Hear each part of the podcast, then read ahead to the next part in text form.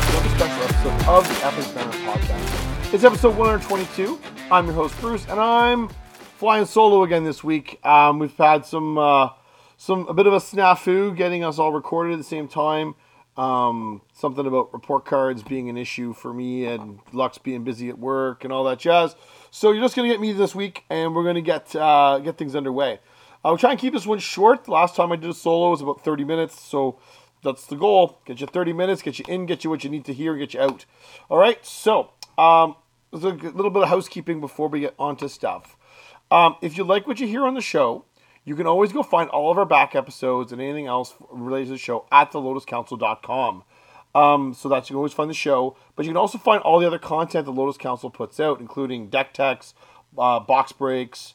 Uh, the Discord is particularly happening with lots of cool people uh, in the Discord, having lots of great conversations about all things magic related.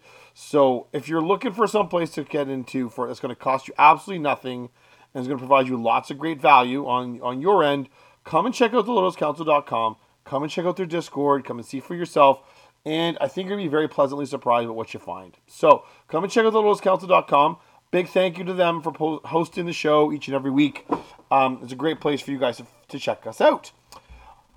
Also, a reminder we have an ongoing giveaway. So we have a bootlegger stash that is a foil uh, that Lux is giving away, and I have a pack of MH2 uh, draft pack uh, that you can. So we have two potential winners. So stick around to the end of the show to find out how you can be entered to win one of those. Our show tonight, we're just going to go through some uh, some brand new cards from uh, the Brothers War, and but first we got to do a little bit of garbage or great. So tonight's garbage or great is Tatsunari Toad Rider, which is uh, a creature from Kamigawa Neon Dynasty. So two and a black for a 3-3 legendary creature human ninja. And it says whenever you cast an enchantment spell, if you don't control a creature named Keimi, create Keimi, a legendary 3-3 black and green frog creature token. Uh, also with whenever you cast an enchantment spell, each opponent loses one life and you gain one life and then one and a salt and a sorry, one and a Simic or a green or a blue. Tatsunari Toad Rider and target frog you control can't be blocked this turn except by creatures with flying or reach. So this is a card that is uh, that appears as a sort of a Sultai Enchantress commander, and initially it was really well received. There was a lot of people were really excited for this because we've had lots of green white or um, sort of uh, Enchantress style decks, so a lot of mono green Enchantress.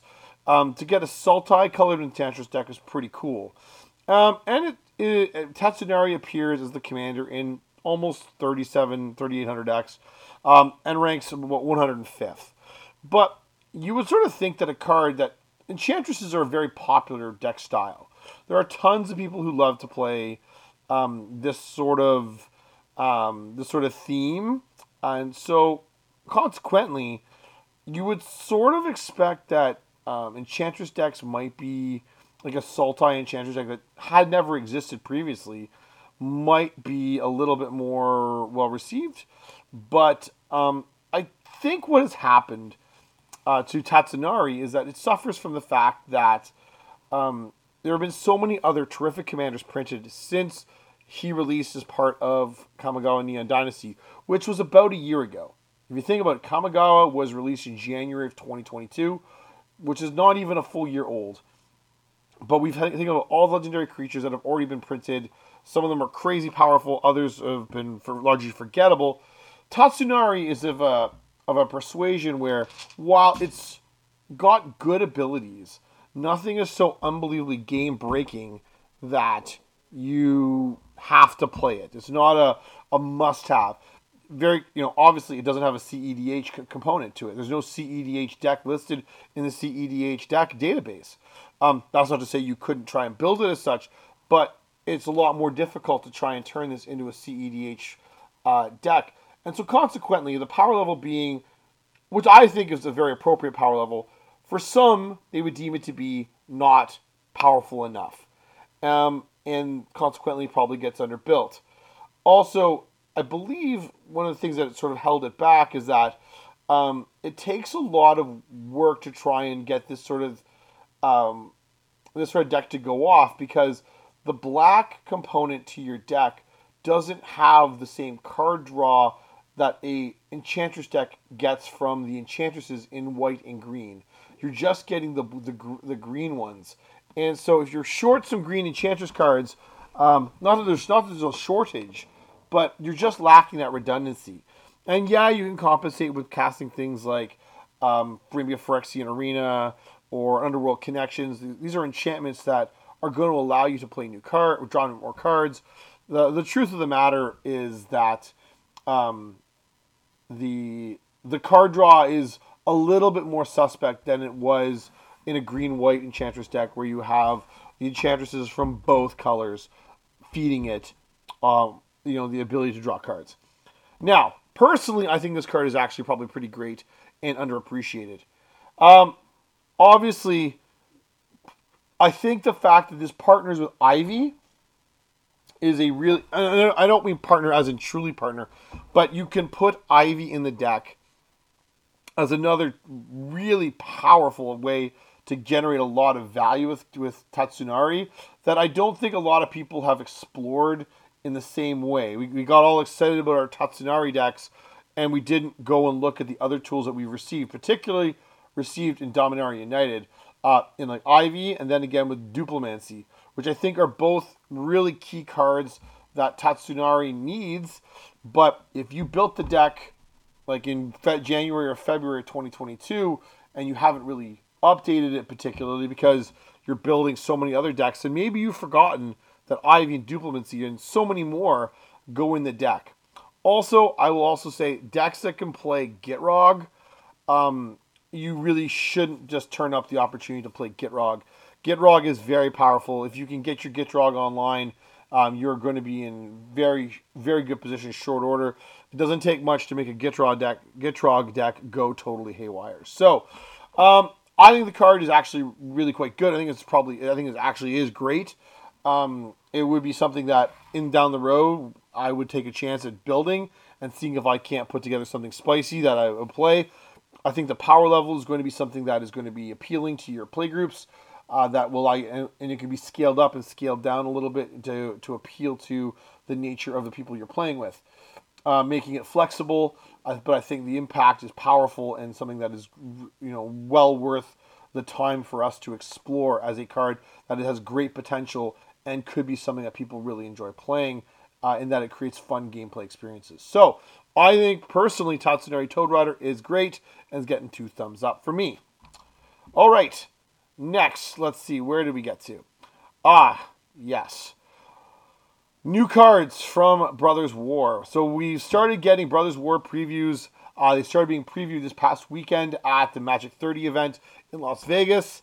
And so let's have a look at some of these cards.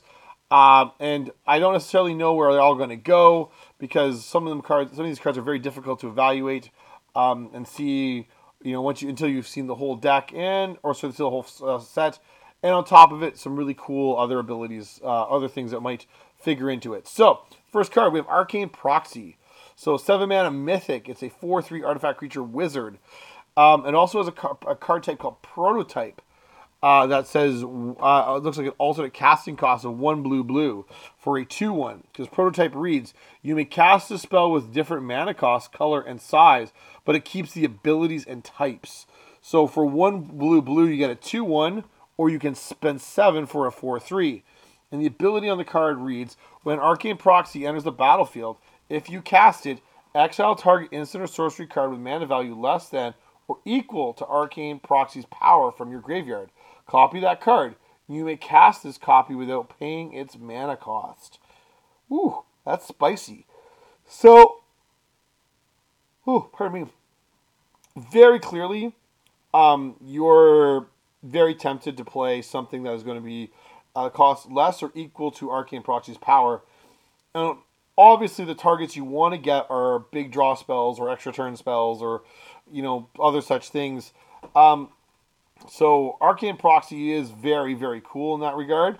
Um, but being able to get it for a one blue blue, there's lots of powerful, um, lots of powerful uh, instances of sorceries that you can go and find at three at three mana or less that are well worth the time to to play. So I think Arcane Proxy is going to be a really interesting role player.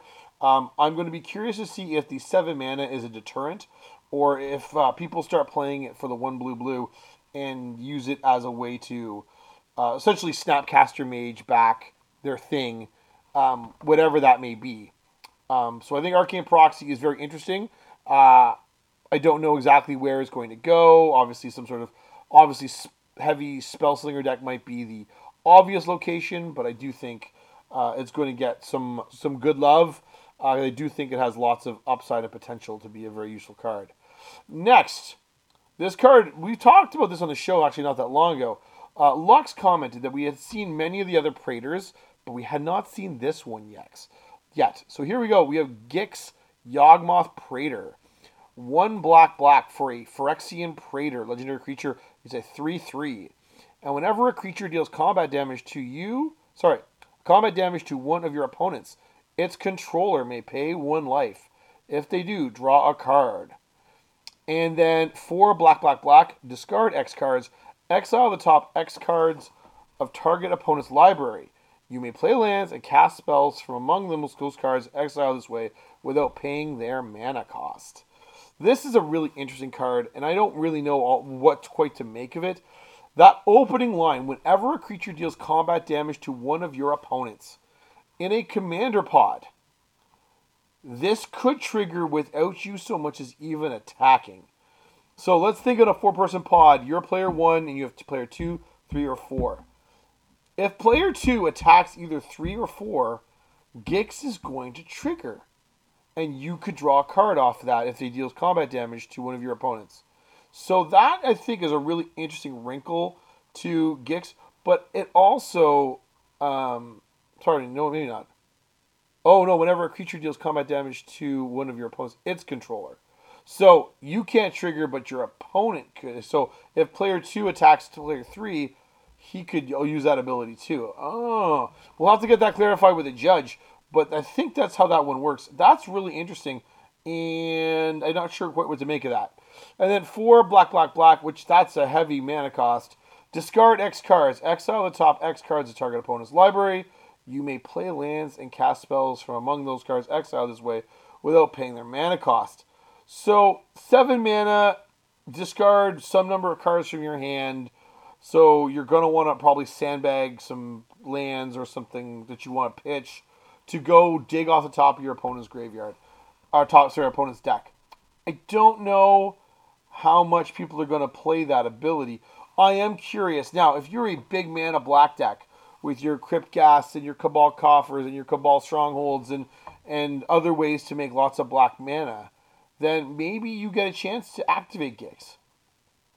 But I am it's unclear to me that that ability is something that's going to be overly relevant more than once in a while. Sure, I think once in a while it's going to do something fun and cool, but I think you're mostly playing Gix for that first ability, which looks pretty neat. I think I like Gix. I think Gix is really interesting. Um, I'm very keen to see what people do with him. Um, I wonder, wondering if Gix plus uh, Sheoldred makes for an interesting, interesting combat or interesting deck construction. But I think more than anything, just seeing Gix for the very first time is pretty cool and uh, makes me pretty excited for the set. Up next, we have Hurkyl Master Master Wizard. So Hurkyl Master Wizard is one blue blue for legendary creature human uh, human wizard advisor. She's a two four, and it says at the beginning of your end step, if you've cast a non-creature spell this turn, reveal the top five cards of your library. For each card type among non-creature spells you've cast this turn, you may put a card of that land type from among the revealed cards into your hand. Put the rest on the bottom of your library in a random order. So that's a lot of words. So let's see. For each card uh, cast, you put, put a card that type from among those real into your hand. I don't know what to make of this one. Really, I really don't. I'm very curious to see is how uh, if this can be broken suitably. I believe it probably can. Uh, it just needs a little bit of uh, a little bit of love and somebody thinking about this. At this point, I'm not quite sure um, quite what to make of this card. Um, it's brand spanking new, and, and there's not a lot of data on it, and to see where it goes. Um, I'm fascinated by the card. I think the ability is pretty neat. For I think it's for each card type among non-creature spells you've cast, cast this turn, you may put a card of that type from among the revealed cards into your hand. So you could do a lot. You could potentially draw quite a number of cards. I don't know. I don't know what to make of this. I think it's very cool. Um, as Lux sometimes says, we need to wait and see what the where the where the where the the evidence takes us. But I think the card is interesting. People, I think, are going to be keen to play it. All right, next we have in the trenches. One blue, sorry, one white, white. Creatures you control get. Oh, sorry, it's an enchantment. Creatures you control get plus one, plus one. Five and a white. Exile target non-land permanent you can you don't control until in the trenches leaves battlefield. Activate only as a sorcery and only once. So this is a really interesting anthem effect. So one white white is a very reasonable anthem effect. But now you have a secondary ability um, to exile target non-land permanent you, you don't control until it leaves. So you you could land this as an O-ring, use it as an anthem, and then activate it later if you have extra mana floating around. I think this card is provides some good flexibility. Um, I think in limited is going to be an absolute menace. Um, I do think um, the anthem effect is be powerful in soldier decks or mono creature or like monocolored or heavy white colored decks, um, so that we can uh, really make use of that anthem type, type effect. So I like it. I think it's pretty cool. Um, so yeah, let me know what you think. Next, another mythic. We have Phyrexian Flesh Gorger. Seven mana for a artifact creature Phyrexian Worm. It's a 7-5 and it says Menace lifelink, ward, pay life equal to Phyrexian Flesh Gorger's power. Or you can cast it for prototype, one black black for a 3 3. So, I don't think you can go wrong with this there, folks. Like, 7 mana for a 7 5 Menace Lifelink, I think, is outstanding. Um, there's the Menace giving it some evasion. The Lifelink is cool too. Um, it's going to really force people to think about blocking this thing.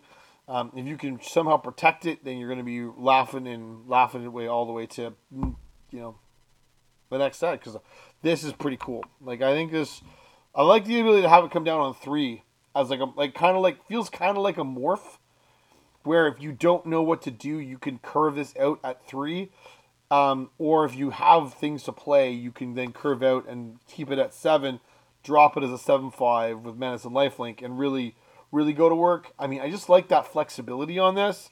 So I'm a big fan of Phyrexian Gorger, Flesh Gorger. Um, I don't know what deck it goes in. I'm not sure anywhere about that, but I do think the card's pretty sweet. So, yeah. Next, we have. Okay. Oh, goodness. Another artifact with prototype. We have Skitterbeam Battalion. Nine generic mana for a 4 4 artifact creature construct with trample and haste. When Skitterbeam Battalion enters the battlefield, if you cast it, create two tokens that are copies of it. So if you cast this and not reanimate this, you get a healthy bonus. Um, or you can cast it for the prototype of uh, three red red. You get this very interesting effect to get, you know, you because what interests me here is you get create to create tokens that are copies of Skitterbeam Battalion. So you're making either three four fours or you're making three two twos for five mana or nine mana respectively. And then if you put it in something with a doubling season, a parallel lives, a anointed procession, maybe all of them, uh, you're looking at a chance where you're getting a lot of creatures very quickly and don't really know what to do with it all. So that's my thought on Skitterbeam Battalion. I think it's pretty pretty awesome. Limited bomb for sure. Um, but yeah, literally bomb for you. All right, next. Let's see what we have next. We have uh, Teferi Temporal Pilgrim. Oh, Teferi. Let's see what Teferi's talking about these days. Teferi, this Teferi looks pretty cool, I have to say, folks. If you haven't been keeping up on the previews, he looks pretty amazing. All right, so three blue blue for legendary creature, legendary planeswalker Teferi. He's got loyalty four, and it says whenever you draw a card, put a loyalty counter on Teferi Temporal Pilgrim. So a zero, you draw a card. Minus two, create a two-two blue spirit creature token with vigilance, and whenever you draw a card, put a plus one counter on this creature. And then minus 12, target opponent chooses a permanent they control and returns it to its owner's hand. Then they shuffle each non land permanent they control into its owner's library. so, okay. The fact that you this is going to draw uh, gain loyalty counter on account of drawing cards is a little insane. Which means you're going to be able to draw cards all the time, keep your Teferi loyalty real high. I don't think it's going to be real hard for people to get to 12 loyalty, and then this becomes like an ultimate that is actually very achievable. So, yeah, I really like this card. Um, I like the minus two where you create a blue spirit token and that, that can grow with the game too. So yeah, no, I really think that that's really quite good. And um, I mean, I don't know exactly where it's going to go. Do I think it'll be played? I, I think so. I think the card is probably a little bit on the high side for cost wise, but I think people are going to play it, and I think the card is pretty. The, the card's pretty awesome. Let's see next. Argoth, Sanctum of Nature. Oh, yes, this is, these these are three cards that go together. So Argoth, so it's a land. It says Argoth, Sanctum of Nature enters the battlefield top unless you control a legendary green creature. I haven't seen that line of text before too frequently, where a legendary creature of a particular color. So tap this to add a green or two green green. Create a 2-2 green bear creature token until the end of the year. Activate only as a sorcery. So I like this card um, because it does a couple of things. First off, the fact that it can come into play untapped. They've given us tons of two, uh, two and three mana um, legendary creatures, so you could very easily have Argoth come into play untapped, or you could just tap him and see what happens.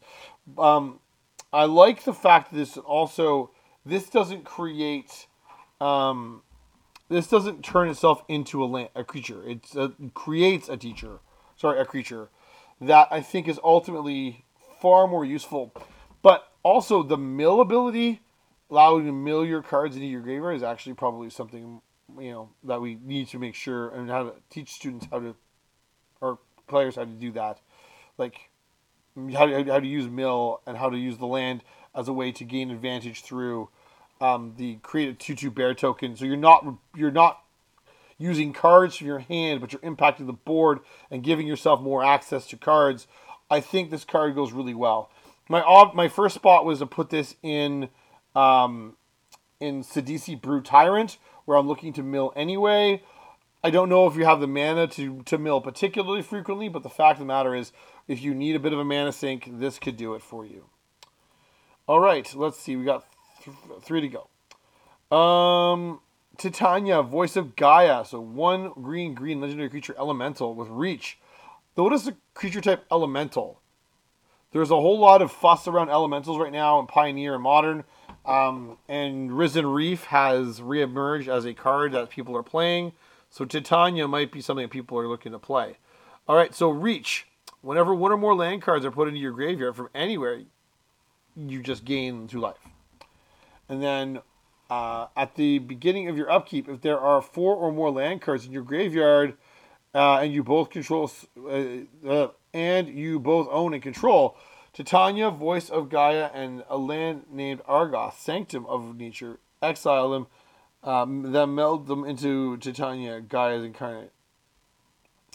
So this has also has the ability to meld, or like meld and create a pretty cool creature with that arc with Argoth. And so let's go back and read Titania. So a 3 4 with reach for 3 mana is good stats. Um, I like the creature type elemental. Whenever one or more land cards are put into your graveyard from anywhere, you gain two life. So you're, you know, you're milling with uh, your Ar- Arba Argoth, and then you're going to be gaining life thanks to Titania, and I think that's pretty cool. Um, and don't forget, we get our, our basement in order, and yeah, so we can get our Titania online and get moving with it. So I like I really like Titania. Um, I wanted to read the back card though because that's the real goody good stuff. So Titania Gaea Incarnate. So this is what they meld into together. So Star Star, legendary creature, elemental avatar, vigilance, reach, trample, haste. Titania Gaea's incarnate's power and toughness are equal to the number of lands you control. When Titania enters the battlefield, return all land cards from your graveyard to the battlefield, which is a very powerful ability, so I like it. And then three in a green, put four plus one plus one counters on target land you control. It becomes a zero one elemental creature. Uh, with haste, it's still a land. Um, yeah, so this is Titania, and, and the real question becomes: Is it worth your while to play the Titania and the, the Argoth just to get this sort of card? I don't know. I think it is, um, mostly because if you can resolve the Titania Gaea Gaea's incarnate, you're going to be way ahead of most people. So I would say yes. Anyway, um, and then last but not least, we have Urza's Sylex.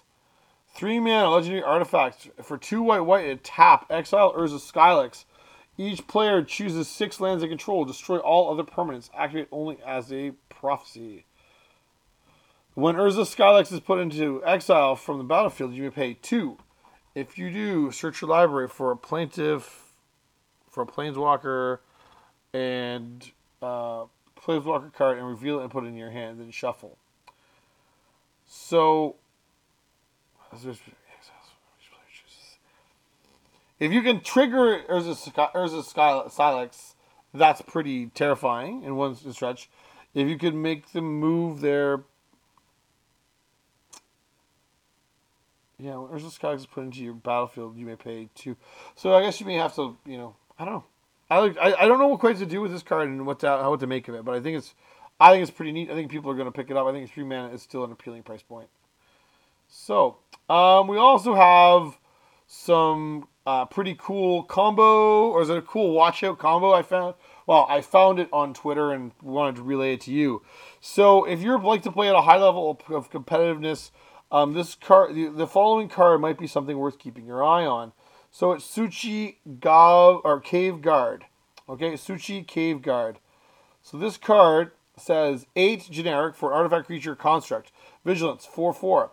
When Su-Chi gave uh, Su-Chi Cave Guard dies, add eight colorless mana until end of turn. You don't lose life until you're uh, until you phase out. Now this card is particularly interesting. Um, oh, sorry, it doesn't phase doesn't, you don't lose the mana. So here's what I, here's what I want to do with this card. All right. So you need a grinding station. You need underworld breach and you're going to need a Thassa's Oracle eventually.